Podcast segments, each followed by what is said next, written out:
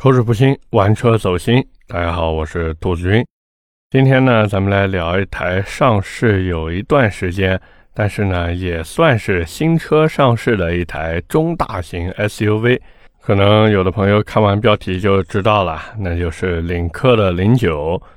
其实说到这台车呢，我觉得大家最关心的点，或者说最有争议的点啊，那就是车子的定价，对不对？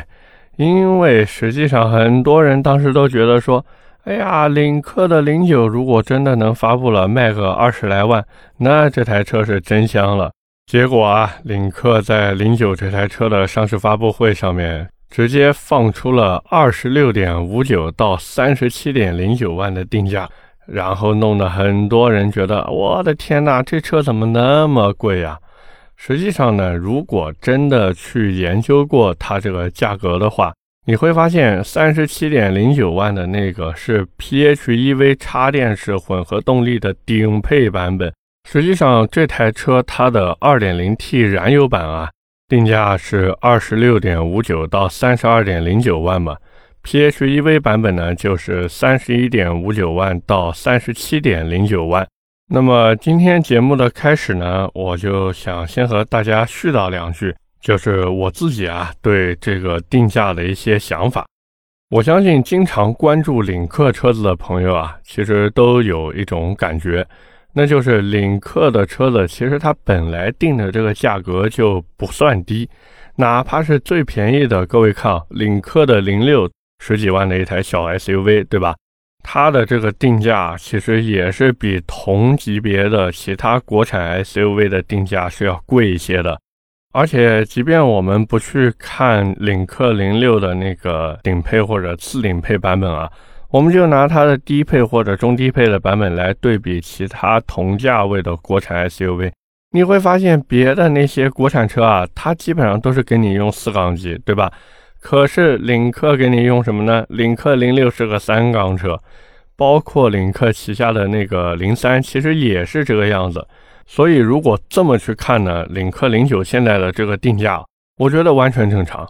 但是，假如说你拿领克零九这台车啊，去和其他的国产车比，尤其是和那些国产的中大型 SUV 比的话，哎呀，这个领克零九的价格啊，好像就有点贵了。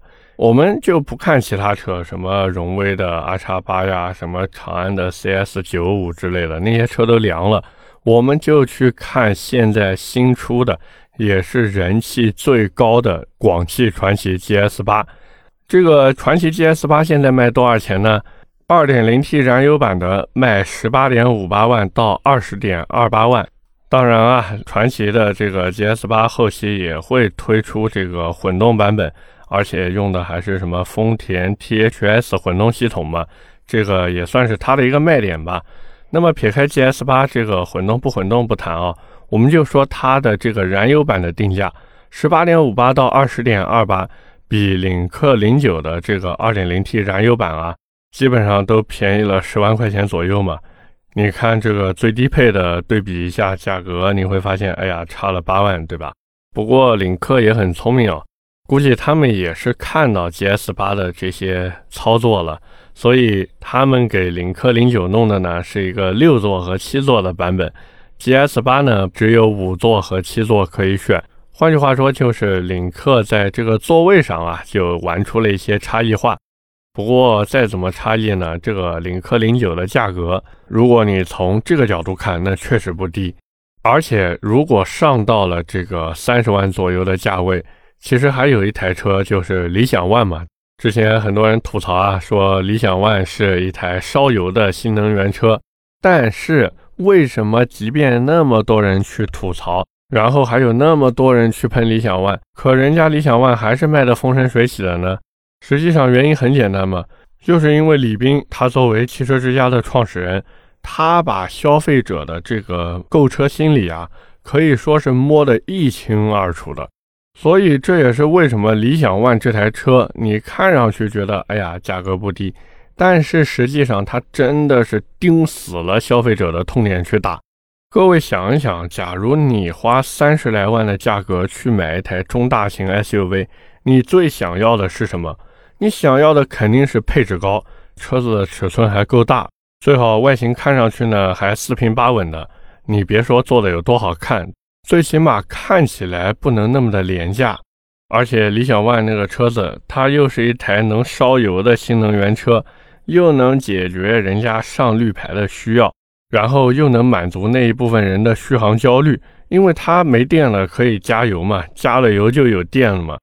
那么言归正传啊，假如说拿领克零九的这个价格去和那些合资车去比的话，那你会发现，哎呀，这三十万左右的六七座 SUV 啊。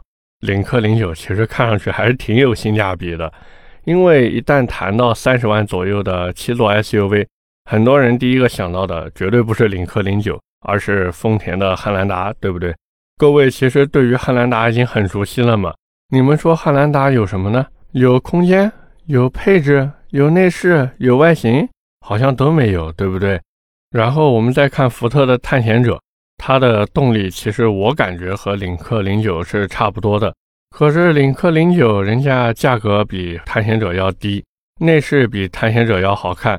那你说两台车价格差不多，我该选谁呢？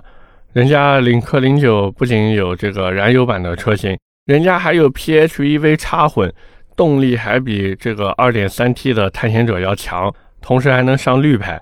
所以真的这么想想，福特啊，哎呀，你们能不能好好做一做内饰设计啊？反正不管怎么说呢，咱们也对比了这么一些车子，我是觉得啊，领克零九的价格还是得分人去看。甚至我有时候都在猜啊，领克是不是就故意定了这么一个价格，然后通过价格去筛选客户？毕竟说到底，领克想走的还是一个高端路线。所以他绝对不会说用一个很亲民的价格去打市场，不可能的。各位看看，同样是想走高端路线，或者说他已经走成的奔驰，那个 1.33T 的奔驰 GLB 现在都卖多少钱了？所以这么去想呢，领克零九其实它瞄准的就是合资车和国产车之间的价格缝隙，然后加上自己现在所谓的品牌力啊。让消费者觉得说，哎呀，我买一台领克零九跟合资车去比吧，尤其是跟那些豪华品牌合资车去比，好像我这个领克零九还挺有性价比。然后呢，再去跟那些普通的国产品牌比吧，你又会觉得说，哎呀，领克这个品牌毕竟有那么一点点调性，它不是那种普普通通的国产品牌能媲美的。所以啊，领克这一招玩的真的是太高了。那么，既然聊完这个价格以后呢，我们再来聊一聊，就是现在领克零九它的一个卖点啊，到底是什么？其实关于这台车的配置啊，包括什么动力啊这些，网上都有。各位感兴趣的呢，可以去看一看。我在节目里面呢就不多赘述了。就我自己看下来啊，我感觉领克零九这台车它的卖点，咱们得分开来看。首先呢，就是它的燃油版车型，我觉得它卖的就是尺寸和配置，因为这台车它毕竟车长已经超过五米，轴距已经快三米了嘛，所以这台车光是靠尺寸就已经能俘获很多人的心了。至于配置，我觉得更不用谈了。看过领克的人，基本上你都不会觉得领克的内饰丑。而且这一次领克在给零九定配置的时候，基本上你看从次低配开始就是该有的全都有了，以至于顶配车型反而显得性价比不太高。所以如果各位真的想去买领克零九的话，我觉得认准那个中配去买就行了，剩下的就是你看买六座还是七座嘛。当然我是觉得七座更实用一点哦，平时不带人的时候，后面第三排还能放点东西嘛。除了这个燃油版之外呢，领克零九因为现在还有一个 PHEV 插电式混合动力版本嘛，根据目前官方公布出来的一个数据啊，它的百公里加速成绩能达到五点六秒，这个数据真的是很恐怖了。各位想想看，这么大一台 SUV 啊，跑得比野马还快，所以假如你真的买了这个插混版本的领克零九啊。在路上看到野马，要是跟你挑衅的话，不要慌，一脚油门闷下去，直接教他做人就行了。之所以领克零九这么快啊，主要还是因为它玩的就是沃尔沃 T 八那一套东西嘛，弄了一个后置电机来做四驱系统，以至于这台车它的整体的一个综合输出啊，超过了四百三十马力，六百五十九牛米。就这数据摆在这儿，你就说牛逼不牛逼？这完全就是新时代里面的力大专飞啊！可以说，除了领克零九能给你这种力大专飞以外，好像也就剩比亚迪能给你这种感觉了，对不对？不管怎么说呢，我是觉得领克零九现在啊。它看上去是在做产品，实际上它还在卖给客户一种调性，让客户觉得说，哎呀，众人皆醉我独醒，然后再去走什么粉丝路线啊，去搞什么品牌效应。而且实际上它这个核心点在哪儿呢？就在粉丝效应里面，通过粉丝的口碑传播，让领克这个品牌啊，它的这个含金量能够越来越多。接着呢，再买点水军去刷一刷，反正这事儿对于领克来讲是轻车熟路的嘛。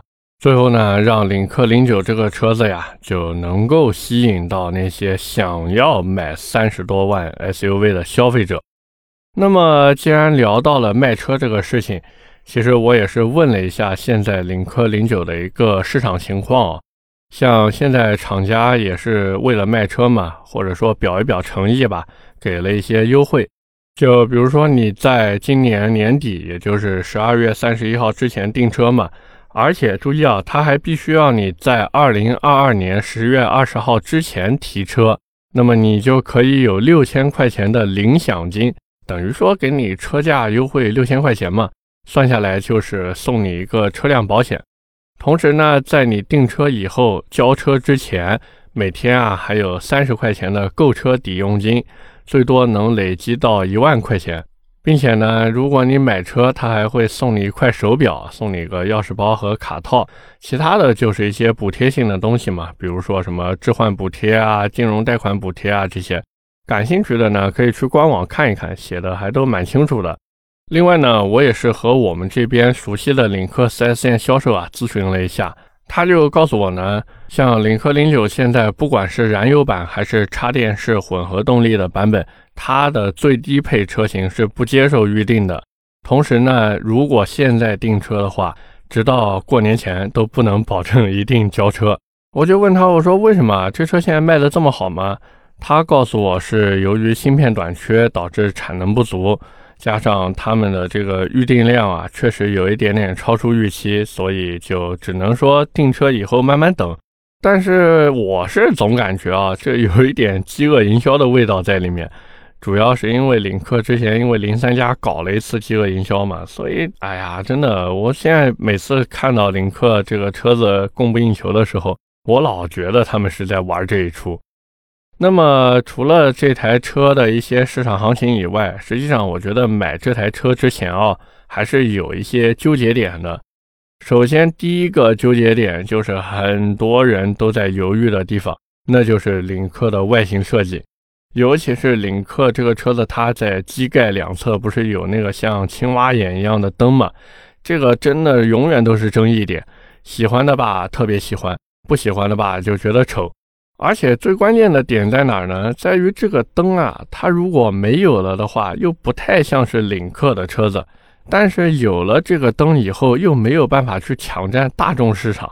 各位看看现在这个三十多万的七座 SUV 啊，好像基本上外形设计都是做的四平八稳的，对不对？领克零九这个外形虽然说它也是想做的四平八稳，可是这个前脸设计摆在这个地方。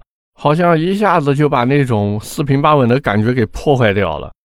其次呢，就是领克的车子啊，它保养真的不便宜，这一点也是在购车之前需要考虑好的。像它做一次保养，机油就要用到六升这个样子，一次小保养的价格基本上都在一千多。如果你要想换一套变速箱油，那就是三千多块钱起步了，真的可以说是国产的车豪车的命。反正养护是真的不便宜。除了这个之外呢，各位还要想清楚，就是你真的需要这么大一台车吗？而且这台车买回来以后，假如说你是真的需要这么大一台车的话，领克零九真的够用吗？因为我实际体验下来，我觉得这台车它的二排空间虽然还可以，但是它的三排真的不算大，领克的车子啊，一直都是给我一种刚刚够用的感觉，包括他们的那个性能车零三加嘛，反正领克就是给你这么些东西，你看看价格，再看看产品，好像也挑不出什么毛病，但心里面总觉得差了那么点意思，然后就弄得人非常非常的纠结和难受。所以考虑清楚以上几个点，如果你觉得领克零九，哎，自己还是特别喜欢，或者觉得这车还不错的话。那我觉得你就可以去买了，好不好？最后呢，也是跟大家来聊一聊啊，就是这台车应该怎么改，或者说能改哪些地方。实际上，我觉得领克零九啊，它作为一台中大型 SUV 嘛，其实它能动的地方真的不算特别多，或者说它值得去动的地方不是特别多。如果是让我自己来玩这台车的话，我可能第一个就是把它的圈胎给换掉。可能有人会说：“哎呀，这原厂都已经是二七五四五二十的圈胎了，怎么兔子你还要换啊？”其实我是觉得吧，它这个圈胎的宽度呢是足够的，毕竟已经达到二七五了嘛。但是它的尺寸，我是觉得真的可以再大一点。像如果我自己来弄的话，我可能会换二七五四零二十一，甚至是二七五三五二十二的圈胎。这种中大型 SUV 的圈胎改装啊，就遵循一个字大，只要够大，造型不要太夸张，那真的是会非常非常的漂亮。而且还有一个原因在哪儿呢？就是原厂的那个轮毂造型啊，我老觉得有一点点浮夸，可能我的本质就是这么一个踏实的人，对不对？然后除了这个圈胎以外呢，我是觉得前轮的刹车啊，可以自己再优化升级一下。因为原厂用的是单活塞卡钳嘛，那个制动力呢，反正你说它好吧，也谈不上特别好；你说它差吧，也不至于刹不住。所以有需要的呢，我觉得可以直接弄一套萨瓦尼尼的六活塞套装就行了，简单便捷。某宝直接下单，然后到某猫养车去一装，后轮卡钳直接自己喷个颜色就行了嘛。像其他的地方，反正我觉得什么高流量进气风格呀这些东西，想换就换吧，不想换也无所谓。包括很多人纠结的 GPF 颗粒捕捉器的问题，我是觉得真的不用纠结了。领克不是大众，不用担心这个问题的。那么最后呢，我们也是来进行一个小小的总结啊。领克零九这台车，就我现在看下来，我觉得算对得起它的价格。尤其是那个 PHEV 插电式混合动力版本嘛，它的那个账面性能确实还可以。而且买 SUV 的人其实有几个真的在意操控性呢？想要操控性的，好像都去买轿车了，对吧？实际上呢，如果真的买领克的车子的话，在这边也是跟大家透露一个小道消息吧，就是如果真的想买，可以去找二级经销商去谈价格。因为领克它自己内部规定呢，就是 4S 店必须要咬死价格，但是他们又想卖车呢，怎么办呢？就只能给二级经销商一些优惠。你只要这个二级经销商啊，不把车子卖到我这个 4S 店所在的区域，其他地方那全国各地就随你卖。至于车子的价格嘛，哎呀，都好说，都好说，对吧？所以这一点呢，怎么说呢？有一种又当又立的感觉吧。撇开这些东西呢，领克零九，我觉得单看它的产品啊，可以入手，但是呢，也不要急着去买。一方面现在价格比较坚挺嘛，另一方面就是像买这种六七座 SUV 啊，我觉得好像基本上都是为了家用吧，所以能省一点就是一点嘛。等以后货量不紧张了，再去看看优惠，4S 店优惠大，那就在 4S 店买；然后二级经销商给的优惠大，那就在二级经销商去买。最后呢，我也是想吐槽一个地方，就是领克的这个 4S 店，其实按官方的规定，他们是不能去强制你在店里面买保险，包括收一些什么金融服务费啊、上牌费啊之类的。但是我看现在有不少领克 4S 店，其实还是在收这些钱。所以领克啊，真的好好的管一管你们的经销商吧，好吧，不要因为这种事情，最后把自己牌子的调性也给玩没了。OK，那么今天关于领克零九呢，我们就先聊这么多。下面是我们的留言互动环节。上一期的节目里啊，我们聊了凯迪拉克的那个李瑞克。第一条留言呢，来自啾啾 XM，他说，电动化已经是不可逆的大方向了，所有的车企都在为着电动化而努力。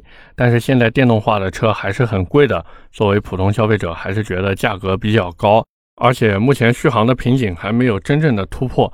最近购车还是以燃油车为主比较好。另外呢，他问说，兔子能不能介绍一下福特的电动车和 EVOS？还有作为美系的忠实粉丝。能不能介绍一下凯迪拉克 XT4 和福特冒险家？福特有冒险家吗？不是林肯冒险家吗？他说能不能介绍一下两者之间的差别，给点购买建议？这个福特的电动车啊，我在停车场节目里面其实聊过了，就是那台电马嘛。我反正是觉得它只要不叫野马，这台车还是不错的。另外呢，福特现在新出的这个 EVOS 啊，我觉得整体产品力还是可以的。唯一的槽点呢，就是它竟然没有配锐际同款的四驱系统。我的天呐，我反正是蛮期待他们能出个四驱版的 EVOS 的。再一个，你说叉 T 四和冒险家两个车怎么选啊？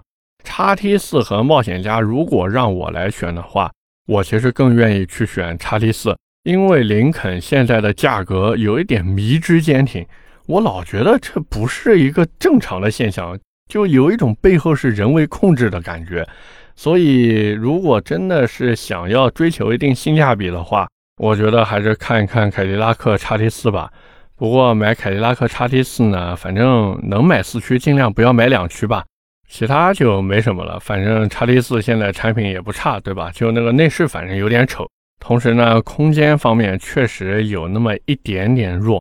买之前呢，最好带全家老小去试一下，看看这个车子的尺寸啊、大小啊、内部空间啊，能不能满足你的家用。如果全家老小都觉得，哎，这车还行，那你就直接买就可以了，好吧？第二条留言来自心有猛虎细嗅蔷薇 L，他说现款 XT6 带四十八伏了，自己对这个四十八伏啊很担心，怕坏，想问问我怎么看。其实我觉得根本不用慌。因为通用这套四十八伏轻混的稳定性啊，比 BBA 强多了。通用现在玩这个轻混啊，我是觉得有两把刷子的，真的有两把刷子。他们的这个稳定性做的真的特别特别的好。实际上现在去买叉 T 六，我觉得要担心的不是这个四十八伏的问题。而是现在的优惠真的没有以前大了，所以如果想买叉 T 六的话，再等一等吧，不要着急，这台车肯定会回到原来的价格区间的。最后一条留言呢，来自摩羯欺负猪，他说：“兔子什么时候讲讲比亚迪？对他们家的唐 DM-i 挺心动的，但也知道他们的底盘悬挂什么的不够地道，所以想听听你的看法。”这个底盘悬挂不够地道，是不是你在网上看人家说它是逆向研发丰田系的底盘是吧？实际上，唐 DMI 它的卖点，或者说整个比亚迪 DMI 系列的卖点，它就不是底盘呀，它卖的就是这套动力系统嘛。而且你看，现在不管是唐、秦、宋这些 DMI 的车型，它的价格摆在这个地方。你说它的这个底盘再不好吧，那不影响你日常驾驶吧，对不对？而且它这一套 DMI 系统真的很牛逼，很牛逼，这一点不得不服气。所以这也是为什么现在 DMI 的车型卖的都那么好的原因。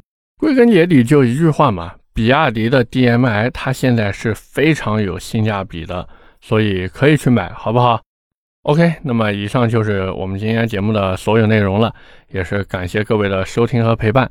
我的节目呢会在每周二和每周四的凌晨更新，点赞、评论、转发是对我最大的支持。我们下一期节目接着聊，拜拜。